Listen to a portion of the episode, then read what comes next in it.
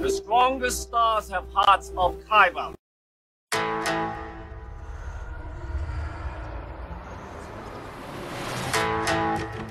I'm one with the force. The force is with me.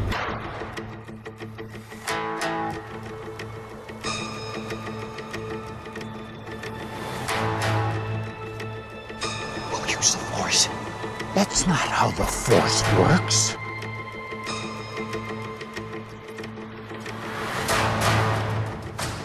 Well, let's start somewhere.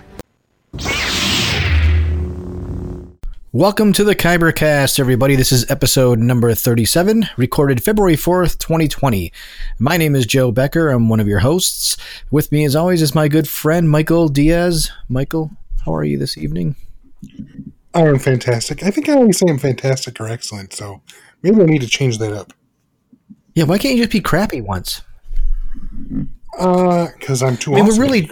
We're are we really just lying? Are we? When we're, I mean, I'm. I, I feel good today. I'm a little tired, but I feel good. But a lot of these shows, they just lie. I don't think they're really happy. I'm fairly happy. We're going to talk about Not you in particular. for about 40 minutes to an I'm- hour, so what's not to be Yeah, I'm talking about? podcast podcasts in general. I think they just kind of Yeah, I, I I wonder how people get hyped up.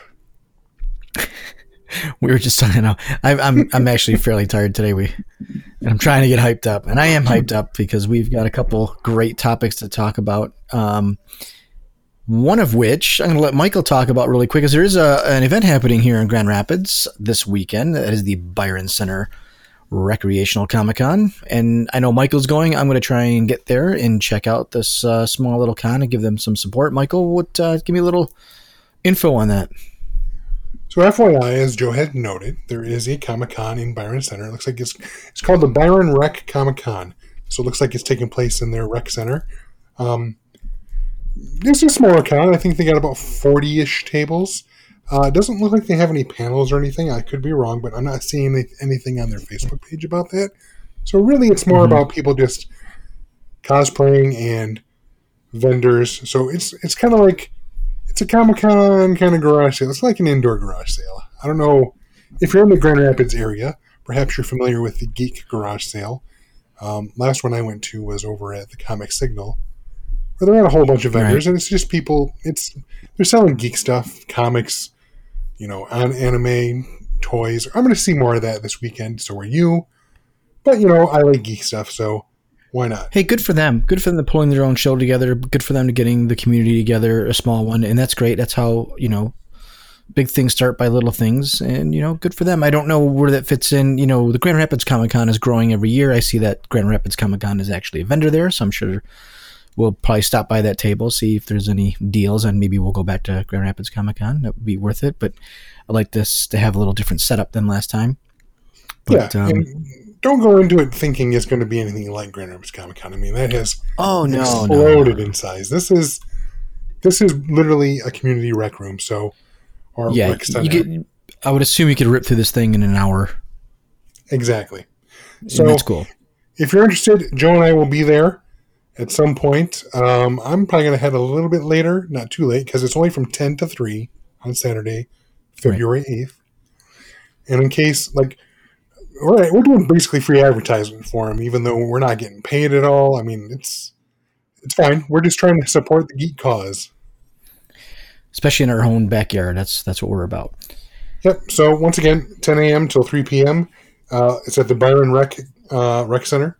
Um, it's at 2120 76th Street Southwest in Byron Center, Michigan. So if uh, you see a large geek and a shorter geek wandering around with Kybercast pins and stickers, that's probably us. Probably. All right. Now let's talk just about something that that really piqued my interest, and uh, more so than the actual game and the crappy halftime show. Um, Marvel, Oh, I'm sorry. You're so old, Joe. You're so old. dude, dude, don't tell me you like that nonsense. That was nonsense. That halftime I like Shakira. nonsense. Yeah, that's. I thank- bought. Thank God I the, waited in line to buy her first English language album at Best Buy when it came out. Yeah, that's great. Nothing against her, but I, if I wanted to see lip syncing, I can watch other people. And then, Oh yeah, uh, let's put it this way. You know, ever since the infamous, you know, uh, wardrobe malfunction incident all those years ago now, um, the Super Bowl is going to play it safe. And I honestly, I think the best performance in the last 10, 15 years was probably when Prince played, and I don't know that we'll see better than that in some time. Not that Uh, you this know is the what? This- topic or the focus of this this. is no, no, this is one time you and I absolutely agree. really. Oh, Prince is one of my favorites. Wow, I, he's. I mean, there's nothing. There's nothing not to like about him. The guy was. The guy had more talent in his the tip of his pinky than I do in my whole body. Unfortunately, He was uh, definitely something, and I was I was uh, lucky to see him in the Purple Rain tour at that time when I was a kid. So great tour. Anyways, during the Super Bowl, Marvel released a quick 30 second because it's pretty expensive in the Super Bowl. Uh, 30 second clip of three shows that are coming out, or two shows. Sorry, no, three shows because it had Falcon and the Winter Soldier, and it had WandaVision and Loki. correct. All Um, three shows. Yep. I mean, they were very, I mean, they didn't show anything a storyline. They basically got everybody hyped up. It was a hype reel, uh, letting people know that it's happening. Um, and, you know, I got hyped. It was, you know, finally, uh, Bucky got his hair cut. So that's interesting. There's a whole new look. I did see that. Yep, and we saw. So it, it begins with Anthony Mackie's Falcon practicing with Captain America's shield. Which was a great reveal. I mean, having the shield in the tree and just the arms reach out, getting it again. I mean, um, now the question is: Is his character is he super soldiered? Because I'm not, I don't I'm not sure even in the comics he was. You could maybe Yeah. shed some light on that. So obviously, Bucky's been through some kind of enhancement through Russia Correct. Right. Right. or the Soviet Union. I should be more specific. The Soviet Union. Right. Um, Anthony Mackie, as we saw in um, what was it? Um, the second Captain America movie, um, which I can't remember the title of suddenly. But um, remember, they ran into each other. Literally ran at the beginning of the film, Oh, and he was just No, I get that. Like I, I'm not I'm not talking about back then, but did something happen between Endgame and this? Because he threw that shield pretty damn strong to get it all the way into a tree. So that that kind of threw me off because he would not have that kind of strength. I don't care how good that shield is. true. But you remember, vibranium is super light and super strong. So now you're right. He does not have Captain America's power. So as, as far as I know, in the comics, and I could be wrong, and like I said, this is the internet, so I'm going to make my statement, and if I'm wrong, people will come at me. But I'm not aware of any super soldierization of him at all.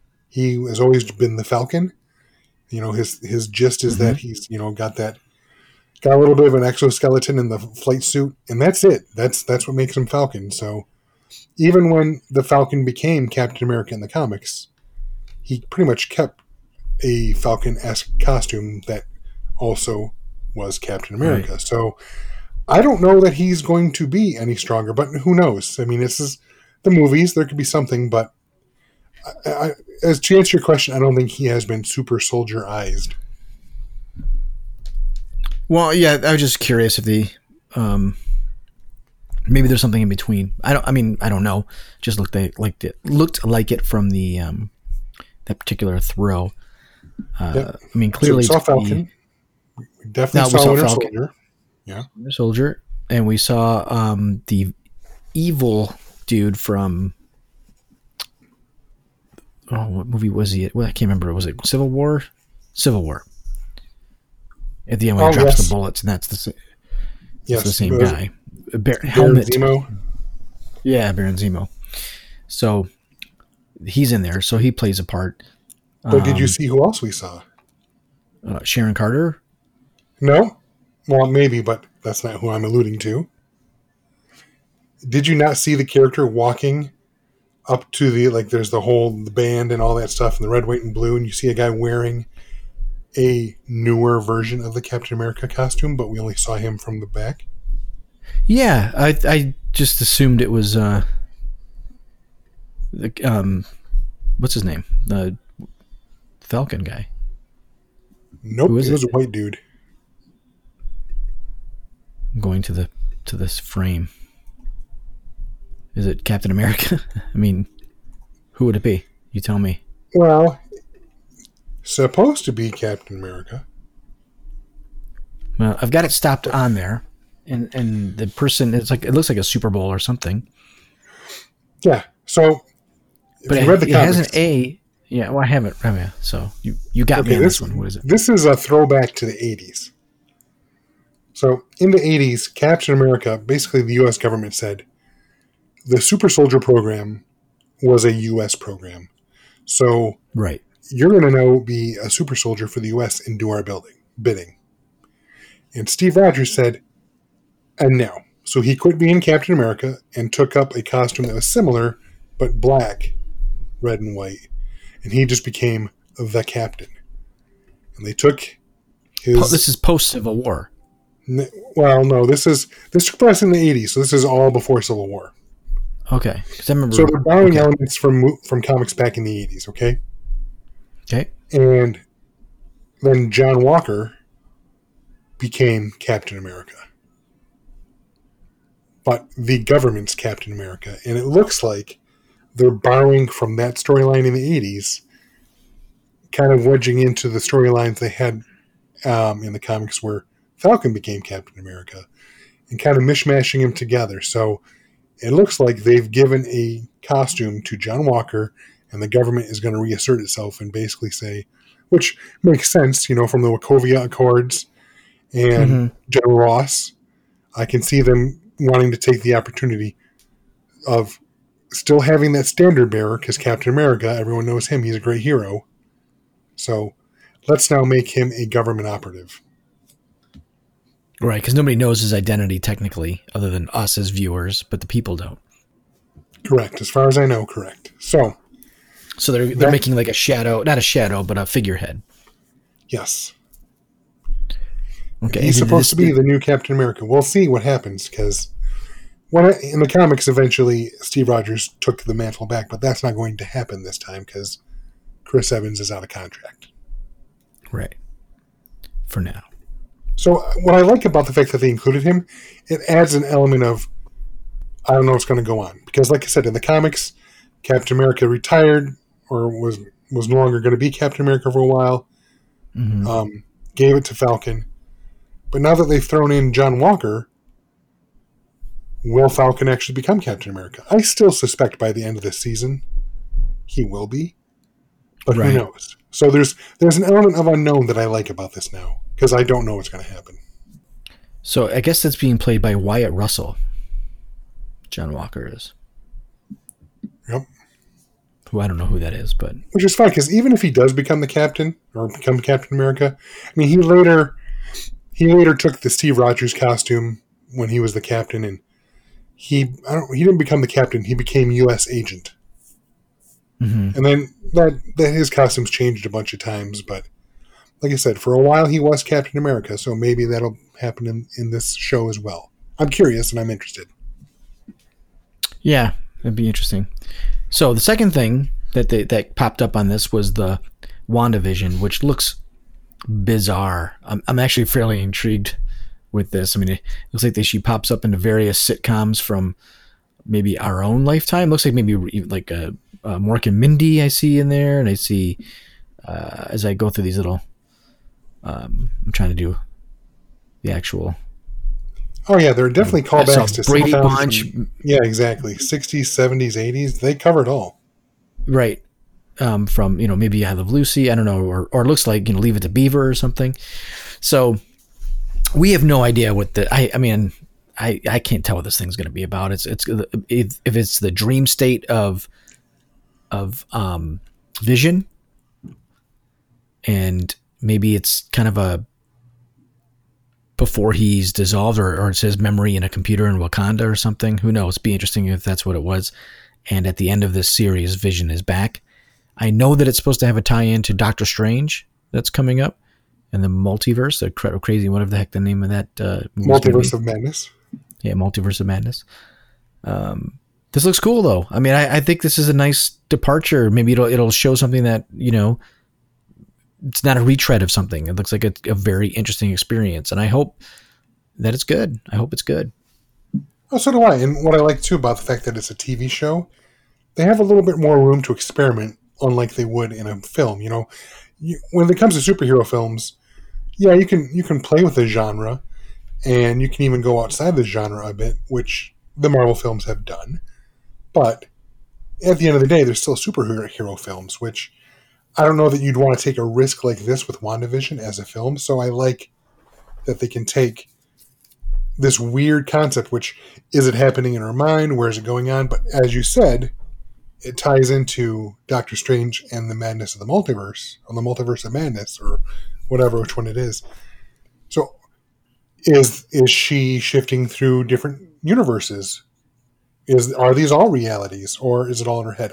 Again, it looks trippy as heck, but I'm in. Yeah, I'm totally in all the way. And you know what's funny too? With what three three seconds at the end of this thing, and I want that more than all the shows, and that's the Loki. yes, that was I mean, quite the end, yeah, way to end it. like not even three seconds. I mean, Hiddleston has just captured one of the greatest characters. I mean, he he's still the best villain in my opinion. Out of better than any other villains that have been through all the Marvel series in in the last ten years, eleven years. I think because you, you just care about him, you know, and it, I think I, w- I was bummed more when he died than almost any other character other than you know um, Black Widow, you know. So I don't know. I I'm so looking forward to the Loki series, and I'm glad that that Tom. I think I think from what I've seen in his social feeds, and he's great on Instagram. If any guys want to follow, you should follow Tom Hiddleston on, Instagram. Um, he seems to really enjoy playing this role. It doesn't look like one of those, you know, where people get like, oh, I'm stuck in this, you know, crazy, goofy kids role, and it's not. I think he's embraced it, and certainly something it looks like he enjoys playing. And I sure as hell enjoy watching him play it. I couldn't agree more. He seems to relish the role. Whereas, you know, at some point, you know, obviously they may have played him a little bit longer, or maybe not, but Mhm. Chris Evans and Anthony, um, not Anthony, sorry, Robert, Downey, Jr. Jr. Yeah, sorry. Yeah. I would say Anthony Stark. Obviously, Chris Evans and Robert Downey Jr. They put their time in. They want to move on to other things, and that's fine. I and I'm glad that Chris Hem, Hemsworth's sticking around for a bit. Who knows how long? But Loki, you're right. He is such an interesting character, and you're right. There's no better villain, I don't think, in the Marvel universe, and it's because, like you said, he's relatable. You feel for him. Yeah, You know, yeah. in the second Thor movie, Dark World, when you know their mother died and he was distraught, yeah, and you think you know he, you know, he even faked the look of his cell like he was fine, but then when he got rid of the you know mirage, he had destroyed everything because he was so distraught. right. That was a, I mean, that was a huge reveal. Yeah, and it really seemed like he came around, and then you actually thought he was dead, and then you find out, oh, he took over the, the place of Odin, and he's still Loki. Right. Because there's like you feel for the guy, and then he does that, and then then he kind of finally was redeemed in Thor, and then he dies in the first few seconds of Infinity War. Yeah, the thing is, it's not about yeah. He it's not the thing about Loki that's great is that he is at the end of the day self-serving. Always will be. If it helps, if it helps to help the heroes for him, he'll do it. If it helps not to, he'll do it. And that's why it's intriguing. It's not. Yes, he had grand plans to rule, and you know, didn't win. But uh, I just love that character, and it's it's you know the the guy smiles and you're done, right? I mean, he's like that, that's Right. Loki, good to go. So Another thing that I love, I don't know if you speak about him being on Instagram. If you get the opportunity, do a YouTube search for Tom Hiddleston doing his Owen Wilson impression. Oh, I've seen that. That's hilarious. That's pretty good. And so, and no, so what's funny, even funnier now, that Owen Wilson was just cast for an undisclosed role on Loki. Right. Wow. So, wow, right? Yeah. Yeah. So, we'll see where it goes. I'm I'm in, I'm in. You're right. Two three seconds of scene, and all he has to do is say, "I'm going to burn this place down." Yep. I'm in, hundred percent. Absolutely. So, that being said, The Falcon and the Winter Soldier will debut this August, according to um, Disney. And WandaVision should be premiering sometime in December. And they didn't give a release date for Loki yet, but probably sometime in Sometime in 2021. 21. Um, before, let's see. So, the, the other thing that they showed was a full preview of Black Widow on the Super Bowl. Yeah, didn't really see a lot more. I mean, a few more seconds of scenes we've already seen in the other trailers so far. Yeah, the explanations But- were a little better though about family and before I was with the Avengers. I think it was Yes. it was definitely written for people that are not you and I. It was written like, hey, there is another Avengers movie or there's a Black Widow movie coming out and she was an Avenger and and we have to tell them it's a prequel because she's dead. You better say it, you know. Bef- you know, um, it's a bit like you know. I'm wondering if people are going to be a bit confused like they were with Rogue One, which I was never confused, but there were a ton of people that saw Rogue One and thought it was right. It was the sequel to uh, Force Awakens. Believe it or not, there was Oh yeah, and be- because they just weren't clear, or they thought they were clear, and you know they weren't. But I'm I'm wondering that's that's really what I think they were trying to get out of the way for the Super Bowl. I can see that. And but even still, people are going to go in and go, "I thought she was dead. How is this possible?" Yeah, So you can't get everyone. those are the people that live in Kansas City, Kansas. You know, Kansas City, Kansas is a real place. It's just Not where they not play where the football. Chiefs play. Right. Right. Sorry. So the only real big reveal, if you will, in the 30 second Black Widow spot, did you catch it? Um, you know what? Not really. They showed Taskmaster again. Oh, Did you catch that scene? I, I didn't catch it, but I, you you spoke about that before. I should probably go back. I watched it. I zipped through the Super Bowl because we were out late and didn't quite see everything. So Right. Uh, just the gist is his shield's on the ground, and he he stomps on it and kicks it up just like Steve Rogers does as Captain America. right. So the internet went a little crazy over that, and I I didn't. I was like, well, yeah, that pull that plays right into his powers. Right. He If he sees you do it, yeah. yeah, he can do it too. Right. So it, it'll be interesting. I'm, I'm looking forward to the, to the movie as we talked about before. So it was a good good snippet. It's for the the new people to let them know that you know Black Widow's coming and it's about her past a bit. Her past played out in the slight future right before Endgame. I'm assuming has to Correct. be.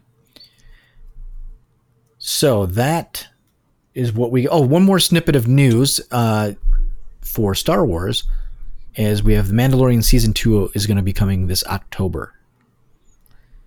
It's been announced today Excellent. as well. So October will be the second season, and there's a possible potential Mandalorian spin-offs and or already a third season on being pre-productioned. Um, they did talk about, or I, this was on Iger's uh, business call, that the quarterly call, the earnings call, and which they tell people why you should invest in this because this is coming out. Um, Cassian Andor's series is still coming out, and yes, Ewan McGregor's Obi Wan Kenobi is still coming out. There's some production delays, but it is not canceled, so I don't have to uh, cry. Yeah, but it's not even filming until 2021, right? Uh, they didn't say that. They didn't say that. So Did they say when their Cassian Andor show is coming on? they have I not. believe it started filming it. They, I believe, they've started uh, getting close to filming. They have not started filming yet, from what I understand. So we'll see. I mean, it's a it's a mess. I mean, it's really funny to me when, and I don't want to go down this road too far because we've we've butchered this room, but this route this road. Uh, it seems like Marvel's got its ducks in a row, and Star Wars does not. You know, and so there's things are going to happen. I did another goofy thing. I guess there's a. I guess George Lucas had a cameo in in um, the, the latest Star Wars film. So Rise of Skywalker. Oh, really? Yeah. So I, I read something somewhere he has a cameo. So I know I got to go find it. And it's playing at the. Well, he definitely didn't have anything to do with the story. Um, not true. I guess he worked with. I'm just teasing. yeah, I'm just fucking with you. yeah. Anyways, onwards. Since we brought the word star up, let's talk about Picard season one, episode two. Um, I thought it was a really, really good episode. It- it- It's starting to get into some politics here, which is nice for this. I mean, this really. You, you, maybe you can help me answer this too. Um, is Star well Starfleet is behind some of this, right? Like from what I gathered about the the killing of the of Data's sister, or has a hand in it, or knew about it. All right, well let's let's say it right now. Spoiler town. Oh, spoiler yeah. alerts. So, I don't know that Star if it's Starfleet necessarily. or just has the a hand people, in it, just so- the people in it. Right. So, what do we mean? We so we learned if you're a Star Star Trek geek, you've heard the term Tal Shiar before, which is just the Romulan secret police. We we touched on that last episode. Right. Well, this being a new Star Trek show, of course they have to add a new wrinkle. And now we heard, learn of the Zat Vash, who is the secret secret police. Yeah. So, is Starfleet involved? Well, the Commodore we met, who appears to be Vulcan, I'm assuming she has some Romulan sympathies. Right. I don't think she's a disguised Romulan because I do not think the Federation would let that happen. Maybe she is. We'll find out over the course of the show. I got the impression that she was a sympathetic Vulcan, but What was the character's name again? I didn't catch her name. I saw that she was Commodore. I didn't catch her name Okay. because you know the the admiral called her up to basically bitch about Picard, Right. and then the Commodore called in her aide, who her aide is 100% a Romulan disguised as a human. Well, that's And- right because that's the one guy's the sister or something, right? Yeah. Rizzo. Mr. Rizzo. That's who sexy scientist Romulan. I'm looking it up on Wikipedia right now. Right. It's uh, Narek is the guy that's kind of keeping tabs on Data's daughter number two, Correct. the Scottish Romulan. So, is he Scottish? I don't know. I think he has like a weird accent or something. I think he's British, which was funny because you've got the two Romulans working with Picard, obviously refugees that live and work with him. Mm-hmm. And that was the first time I've ever heard a Romulan with a with an Irish accent like that. Which it's fine. I, I get that they're played by actors from around the U.S. or not the excuse me around the world, um, and that's fine. It's just it, it took me out of the show just a little bit, just because I'm like, she definitely has a wonderful Irish accent. It's the first time I'd heard a Romulan speak. So, Rom- qu- question for you. This goes back to last episode a bit in timeline, right? We're we're off the JJ timeline, right? Whatever that at this point in time. So, is Vulcan gone in this universe still? No, no, no. So, okay. So we explained this a little bit last episode. Right. When Spock and the Romulans went back in time, it created an alternate timeline. So, what happened in the Kelvin verse has not happened here. So, in this universe, Vulcan still exists. Okay. I wasn't this sure which one we were following. Even last time, I thought like, oh, this is everything we've done now is based off the JJ line. Like, since Well, it is in out. that it, it extends after the JJ, but they were very vehement that when they went back in time, they didn't change history. They created an alternate timeline that's going to follow through on its own. right. I didn't know which timeline we were on with this. I guess is what I'm saying. Gotcha. We are on the prime timeline. Prime. Okay. So Prime that means planet Vulcan's still there and all that good stuff. Yep. Prime timeline means Vulcan's there, Romulus and Remus are gone. Okay. The Kelvin timeline, They're both Uh, gone. no. Well, it's 100 years before, so Romulus and Remus are still there. It's 100 years before the supernova, but Vulcan is now gone. But I thought Romulus was gone because no. Okay. because they're 100 years before the supernova in the Kelvin it. timeline. Got it. Got it. Got it. I see. Because he, I, I understand. Got it. boy, man, sometimes these time breaks get a little screwy. Sci-fi man, sci-fi. For sure. Which was funny because there was a scene in there where uh, Picard says, I, "I just could never get into sci-fi." Yeah, that was funny. Um, I, I do like when he walked in. I mean, we're gonna. I'm jumping around. I, I tend to do that. And I, I apologize for That's fine. our listeners. I did like when he goes into Starfleet and just expects to be known. The kid's like, uh, name. He's like, oh, That was an awesome foreshadowing of his hubris that occurred just a few minutes later. right. And, but he was nice about it. He didn't say, you know who I am. He was like, he was very, very nice about it. Um, but, uh, but I mean, okay, so he's trying to, he's trying to get a ship to go investigate to find Data's sister number two, and, and I forget her name of the character. So apologies to all of our listeners. I, you know, for some reason, I have a very hard time with Star Trek character names, and not so much with Star Wars names. I don't know what that means, but Just do. They're just more complicated, I think. Well, I don't. I don't know if it's more complicated, uh, but I mean, Star Wars has some weird names like Bossk and Doctor something, whatever, and Right. But those aren't they got, they got plenty of goofy names too. Absolutely. But Star, Okay, like I said, so- Star Trek Zat Vash. Come on, Right. So they've got now. Now you've got this ship thing. No, no, first of all, I should say, going back to the beginning of the episode was really cool of showing all the the synthetics and how they turned in this one area, and just it was kind of the setting the the tone as to how it got there in the first place, of how you know the synthetics have um, the, uh, the attack on Mars and all that stuff. So. It was, it it was was, cool. clearly obvious that someone hacked Exactly. And that's the and this is the the gist of the series. It's going to be finding out this mystery of who did it. Now we know we think that you know maybe Starfleet had a hand in it. We think that the Romulans have a hand in it. Obviously, um, Again, I don't know if Starfleet had a hand in it, but people of double Starfleet. agents within Starfleet. Yeah, yeah. double agents. At least at a, a level higher than you know the person that's cleaning the building, right?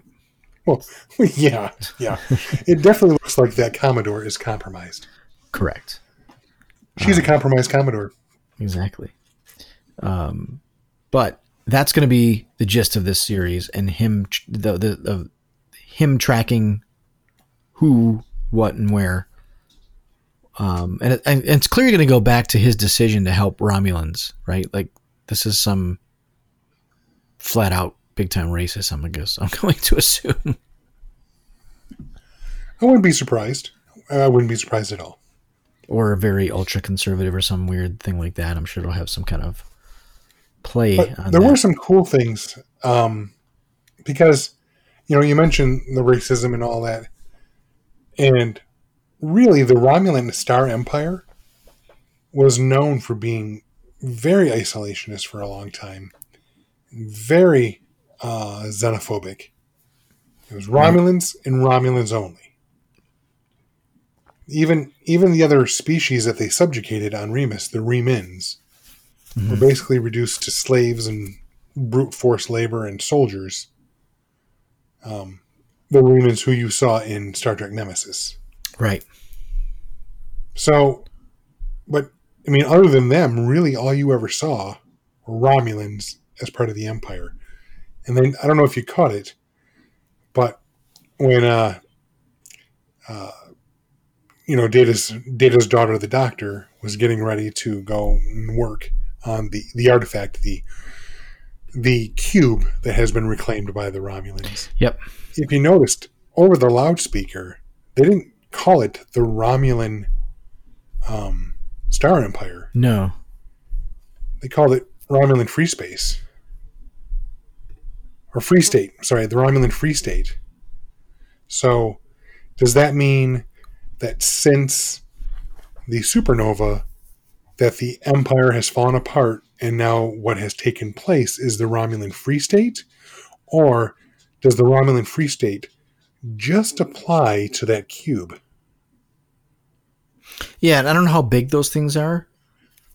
They're massive. I mean, they hold thousands and thousands of people. And they had a ton of um, Borg post. What, what would you call them now? They're not Borg, but they've been emancipated but or something. they- exactly. We'll go with that. Emancipated. That works. So I mean, you can see stuff was like people had scars with without the machinery to their face and had. I mean, there's you know it was interesting take, and you wonder if they're working together or are they slaves to the Romulan. I couldn't tell. Maybe you can. Well, we saw so the woman that you know. So there was a. I'm sorry, she was a, a black woman, but she, I believe she was a trill. Um, if I remember correctly. Um, she was there and she made a note that you know she was supposed to start months ago, but her you know immigration papers or something were withheld for six was it six months, Mm-hmm. and then suddenly they let her on board. So again, the Romulans are, are like have traditionally been very xenophobic, but as we saw all the different people and races working there, it's quite a mix. Yes, the Romulans are clearly in charge, Right. but there were, you know, a half dozen different species that we saw working on that ship. So it opens up a lot of questions that I think we'll we'll see solved or at least answered somewhere within the series. But already it's very as a longtime Trekkie, it's very interesting to me to see a different take on Romulans. So it's interesting. And I don't know enough to have a take. I'll be quite honest with you. Well, and another thing I want to throw out there that I really liked. So similar in that same scene where you know the doctors are helping each other and they're getting ready and they're going into the facility. There was a sign. Did you catch it? No. There was a sign hanging there as they were they were coming in and the guards were there, kind of overlooking them. It said, um, it was number of days since last assimilation. yeah, It was like four thou- I did see that sign. Okay, yeah, five thousand eight hundred and forty-three days. I did see that. I did see that. This facility has gone 5,843 days without an assimilation. Yeah, That was hilarious. it was. I did see that. But Um, it's also a clue. It's important. yeah, you know, my my. I I have to watch the show even closer, but I don't have the history you have, so I don't know what to look for. If it was Star Wars, I can tell you everything. But so I, No. I, I saw things that I did catch my eye, and I did laugh. I thought that was funny, but I had, you know, I don't know that. You don't need to know anything to know much about. You don't have to know the whole lore of Star Trek, but to realize that's important, and here's why. Because just within the show, we've learned, you know, Picard was interviewed on the 10th anniversary of the synthetics attack, right? Right. and shortly after the synthetic attack is when Romulan was destroyed by the supernova because obviously the fleet was destroyed, so Picard could not bring that fleet to go rescue. Correct. So that's within ten years too. Well, if we know this this artifact, they call it the artifact the Borg cube that they've reclaimed. Right. Five thousand eight hundred and forty three days is about sixteen years. So that's right about the same so time as we that know now. happened. Then. No, well before six years before. Okay. What that means yet, I don't know.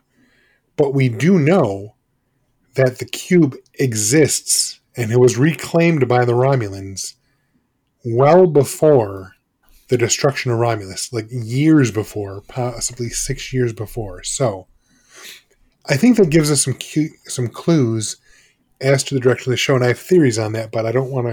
I don't want to just keep yammering. No, so I mean, Uh, hey, what th- else did you like? you, no, this is you know, hey, listen. When it comes to Star Trek, you're going to talk a lot more than I am because I just don't know it. And I think, you know, you raise a really good point. I guess if from that type of evidence, so to speak, I would think that okay, well, the Romulans had a part in their own demise, a faction of maybe there was a civil war or something, and they wanted to uh, do something. I don't know.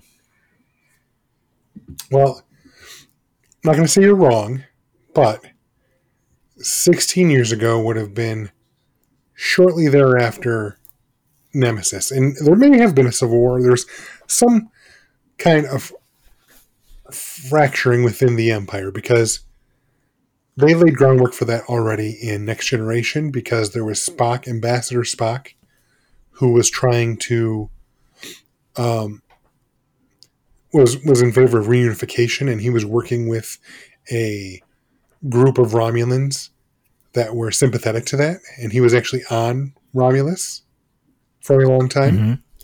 in hiding, working in the shadows or in the caves, literally. So they've already established that, yeah, Romulus was controlled and ruled with an iron fist, but there were already stress fractures within the Empire. Now, this was exacerbated in Nemesis, which you've Right. seen. First off, the Remans kind of took over and installed their praetor, Shinzon. But before they did that, you got to remember they also assassinated the vast majority of the Romulan Senate. So we don't know hmm. exactly what happened after Nemesis, but we do know that there was an extreme power vacuum and that Shinzon, who had seized power with the Remans, was no longer there. He was dead. But also, the vast majority, if not all of the Senate, had been assassinated. So, who's going to rule the Empire now? We'll find out. So, you might be right. There may have been some kind of civil war, some kind of restructuring within Romulus, right? Uh, Well, I mean, that's where the evidence points. It looks like like that, but there also could be somebody inside of Starfleet that wants that too. That's working with the Romulan. I mean, I'm- would assume that there's going to be some kind of spearhead into that.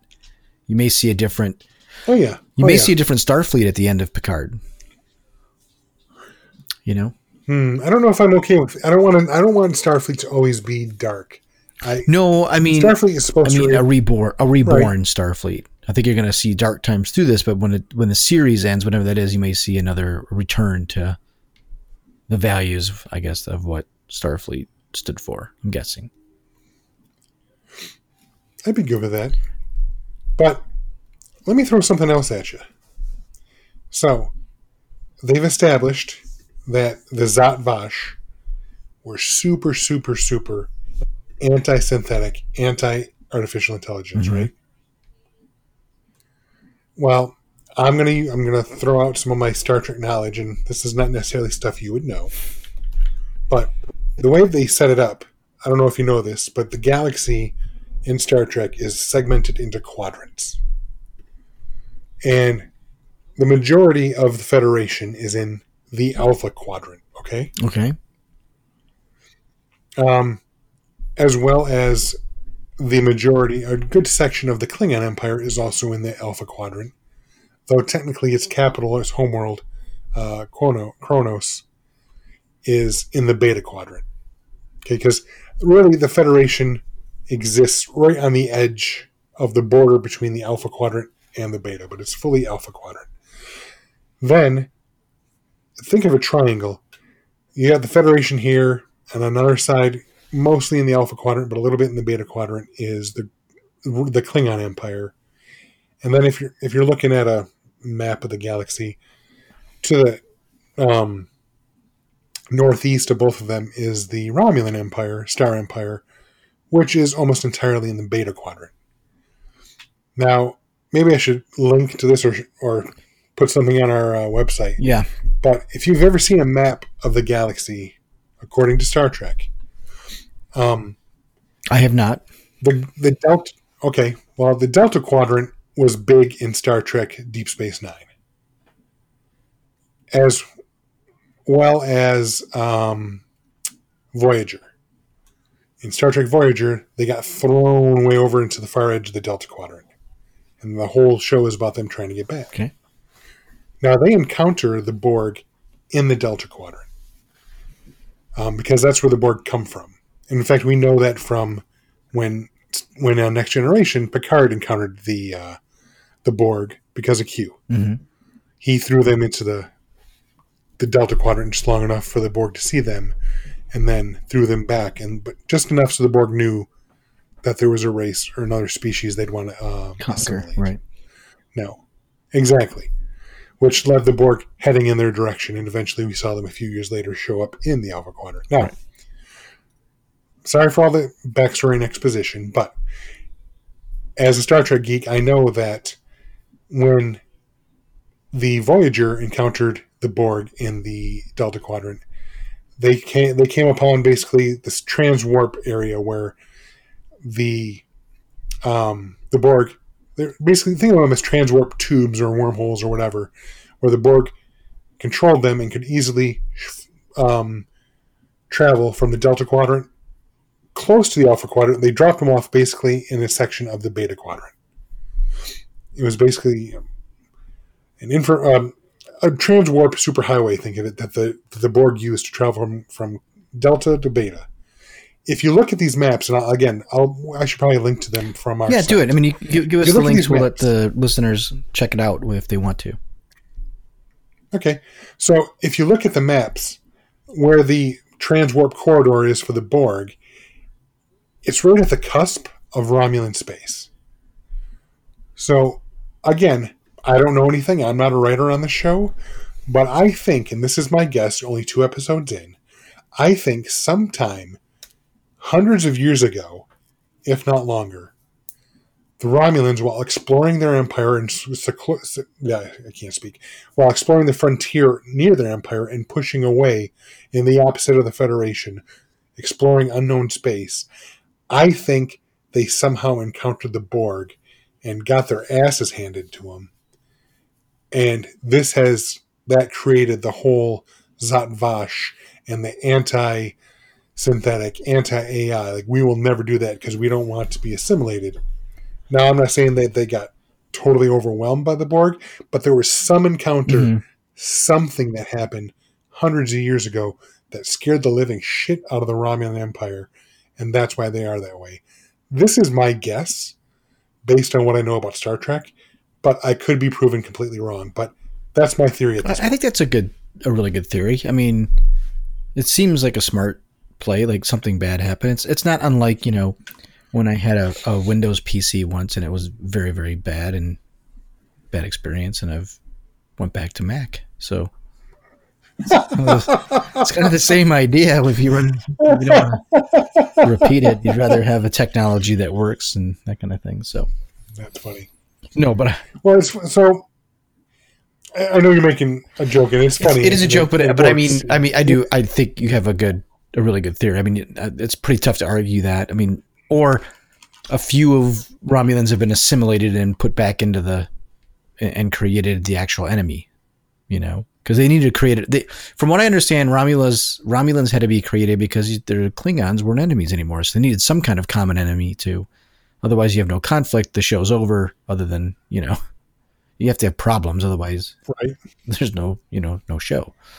So Yep. And this isn't necessarily, I mean, like I said, we already know that Seven of Nine is going to show up, who she was a Borg. Yep. We know Hugh was going to show up. He was a Borg. And so far, we've seen that the story is dealing with synthetics and Romulans. Again, it's all circumstantial at this point, but I think I think that's where the story. so that's so let me ask you this: Are you happy with the show so far? Are you uh, do, uh, to me, I think it's getting better. Is it living up to what maybe you built up as a Star Trek fan, or is it uh, just still kind of you know not there yet for you? I wouldn't say meh.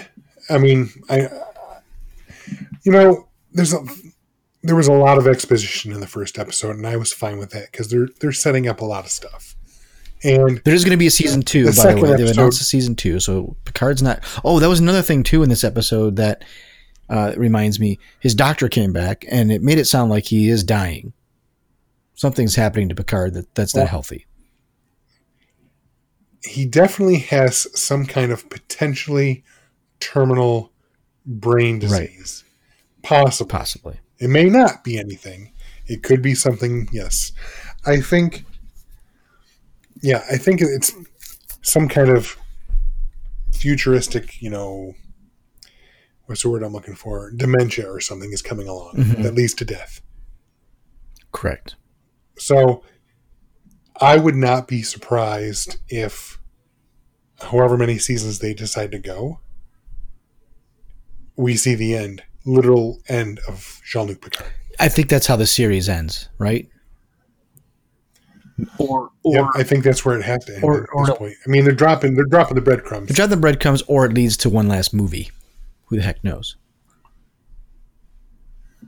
Well, now you've got my interest because I would love to see another next gen movie. Well, it won't be a next gen movie. Well, maybe not. They're all It'll be a Picard ending with maybe probably some next gen people and you know that kind of stuff going on. It would be interesting to see if you know he passes the baton to somebody as well. You know, if they do the Luke to Rey thing with Picard to somebody, maybe it's Data's daughter or something. Data's daughter. Sorry, you can't say Data. It's Data. You know, side note, real quick. Data is the very is a very British way of saying that word, and it's it's a fair so fair pronunciation. It's allowed, but there's an interesting, real quick side note that that people in the U.S. up through the late '80s predominantly said data, Yeah, I still do. So right? And a lot of people did, but it's shifted since the late '80s, and they attribute it to this show. wow, TV destro- Because- destroying uh, the the the vocabulary. Well, because Picard is British. I mean, okay, you know, Jean Luc Picard isn't British. Obviously, he's French, but Patrick Stewart is British, so he says it data. So now, most people in the U.S. now have shifted. Usually, people younger they know it's data, not data. right. So, little tidbit That's I thought cool. was interesting. So, anything you didn't like on this episode? I mean, I there wasn't anything I didn't like. I don't because I guess I'm just not. Um, I mean, I, I yeah, there's nothing I didn't like. I'm I'm waiting for the episode, you know, to, to really kick in and he gets a crew and so a little more action starts to happen. I think. Um, Yeah. Um. Of course, there's something I didn't like. I always have something, right? of course. well, I mean, that would be my thing is that I don't know if there's enough action for me yet. You know, so if we liken this, let's let's parallel this with the Mandalorian, right?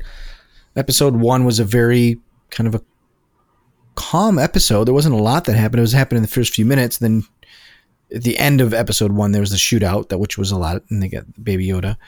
Uh, but episode two was the Jawa thing, right? When he flies back and tries to get out, and that that episode blew me away, blew everybody away. It got everybody really into the Mandalorian, right? One, two, and three.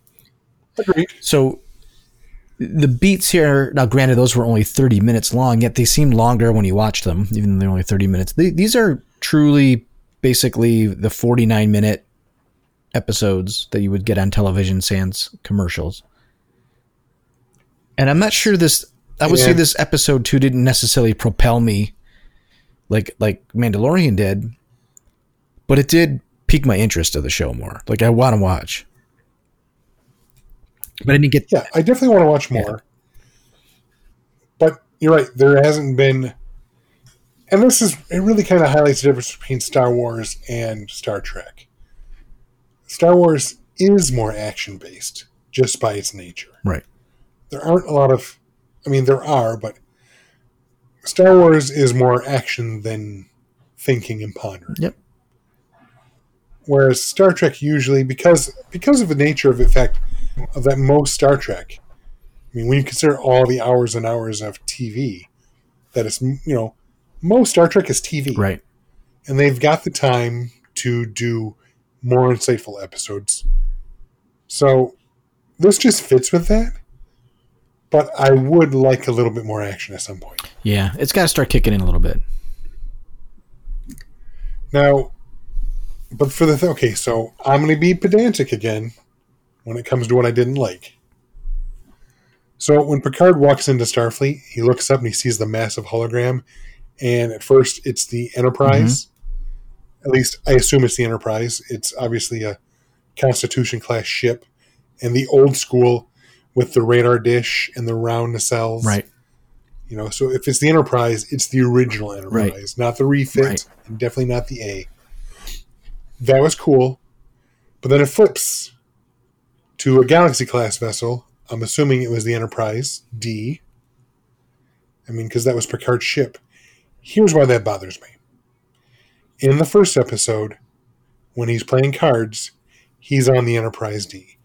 Why do they keep showing the D when the last ship both he and Data were on, and the last ship that Picard commanded, for more than a couple years. At least, and probably commanded after Nemesis. Because, yes, the Enterprise E was damaged, but of course they're going to fix it. It was the flagship of the fleet. Why, why are they cutting the E out of Picard's history? I, I have no answers for you there. That's that's what bothers me. yeah, those are so tight that I wouldn't. Oh, no, I would never get that. But that's the thing. So, I mean, yes, I understand that he- commanded the D for at least seven ish years, if not more, when you consider that the D was destroyed in generation. So, I'll give you eight, nine. I'll even give it 10 years. So, the ship was around for a while, but it got destroyed.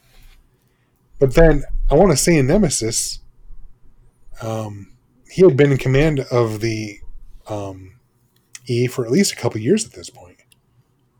Hmm. Anyway, and that's the ship Data was on when he sacrificed himself to save everyone. Right.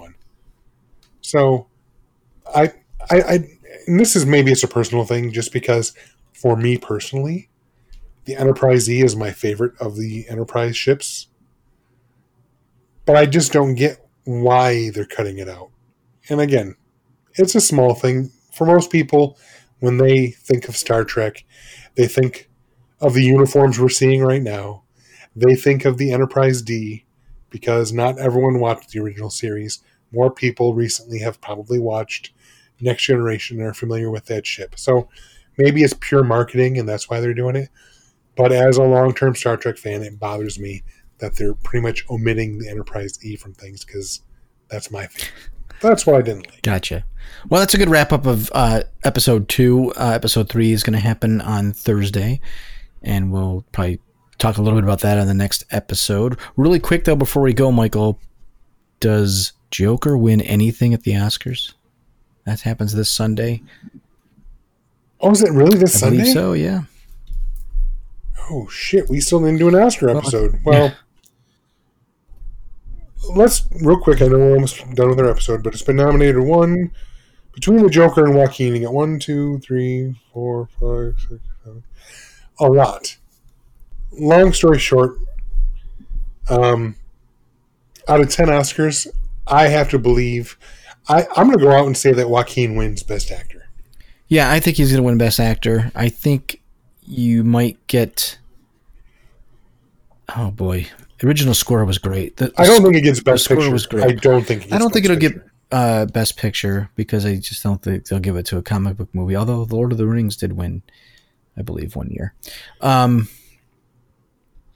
I, I wouldn't be surprised if Joaquin gets Best Actor, and um, maybe they might throw him a bone with Best Cinematography, but I don't think he gets Best Director. I don't because the reason I don't think it gets Best Director or Best Film is because it's too derivative. well, it, It borrows too much. that from, it'll be it Best borrows from much better films. because it's derivative. Everything on there's Well, no. derivative. Come on, the whole friggin' Once Upon a Time in Hollywood is one derivative piece of garbage. so I haven't seen it, so I can't speak to it. I wouldn't. So I wouldn't be surprised if, like I said, Joaquin gets best. Um, I'm going to go Joaquin gets best actor. Uh, I'm going to go Joker gets best cinematography, possibly, and then I think 100. percent I think it gets best adapted screenplay. and possibly possibly score. The score is really really good. yeah, that score is pretty damn I good. mean, it That- made you feel uneasy that is. I'll, I'll the give it that. time. And they might they might win something else, like one of the throwaways, which okay, maybe other people don't call them. I'm sure the people in the profession don't consider them throwaways, but like sound editing or sound Mhm. mixing, I could see it winning something like that. Mm, usually they go Um, to it'll be 1917, I think, for all those. Anyways, so I think 1917 is Oh, gonna yeah, be a big yeah. film. I need to see that. By the way, I haven't seen it, but everybody I've, I've talked to said it's just an amazing thing to watch on the big screen. So that is something I have to get. Um, I'd like to see Avengers um, Endgame get best visual effects. yeah. John Williams is up for Star Wars for the Rise of Skywalker for original score as well. Oh, The score wasn't bad, but it won't. It shouldn't win. I mean, no, there are better. No, no. If we're going to talk score, then yes, I would. As much as I love Star Wars, I would I would go with Joker. Yeah, could be good. I'm sorry, that Hildur Hildur Guðnadóttir or whatever her name. Um, she's amazing. So yeah, I would give it to that any day of the week. Yeah, visual effects. It's either 1917 or The Lion King, since the whole thing was a visual effect. Yeah, Oh, I'm just saying. 1917 I don't have a problem with, but not Lion. Well, the King. effects were good. I'm not saying the movie was good. The effects were good.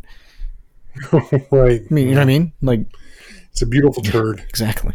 Anywho, we'll, maybe we'll talk a little Oscars next Tuesday. Throw that in there, and we'll see what happens with Joker. You can catch our Joker podcast if you want to find out what we thought of the movie. It happens to be one of our most popular podcasts. I know Michael and I disagree on that film, and that's probably a good one to listen to. We're not going to tell you about our disagreement now because the podcast is ending.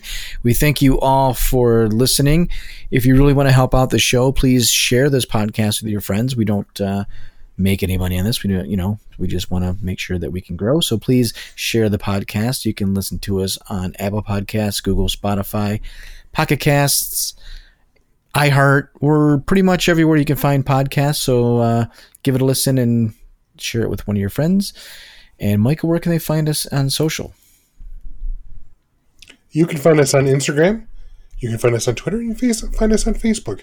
Just look for Kybercast or The Kybercast. We are on all three, and we update all three with new episodes, which uh, either, well, by the time you're listening to this, you already know what's out there. Exactly. Thanks again for listening, everybody. We will see you next Tuesday or Wednesday, depending on when you get up to listen to podcasts. We'll see you. I have spoken. What a piece of junk.